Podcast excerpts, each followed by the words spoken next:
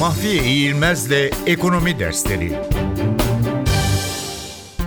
Kamu Mali Yönetim Şeması Kamu kesimi iki ana kategoriden ve ona bağlı alt kategorilerden oluşuyor. Bu iki ana kategori genel yönetim ve kitlerdir.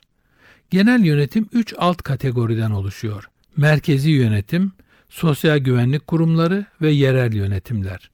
Merkezi yönetim, genel bütçeye dahil kamu idareleri yani bakanlıklar ve onlara bağlı kurumlar.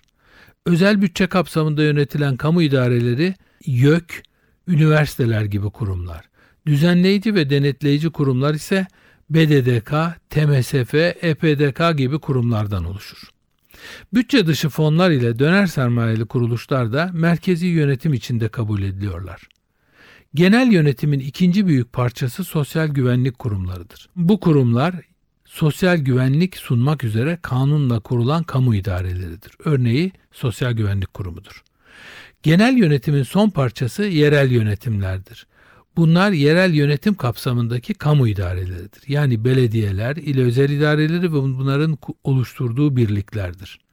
Bu kuruluşlarda ayrı tüzel kişiliğe sahiptirler. Dolayısıyla kendi adlarına borçlanmaya gidebilirler. Kamu kesiminin ikinci ana kategorisini oluşturan kitler, sermayesinde kamu kesiminin payı olan özel hukuk hükümlerine tabi olarak çalışan kendi tüzel kişiliklerine sahip ekonomik işletmelerdir.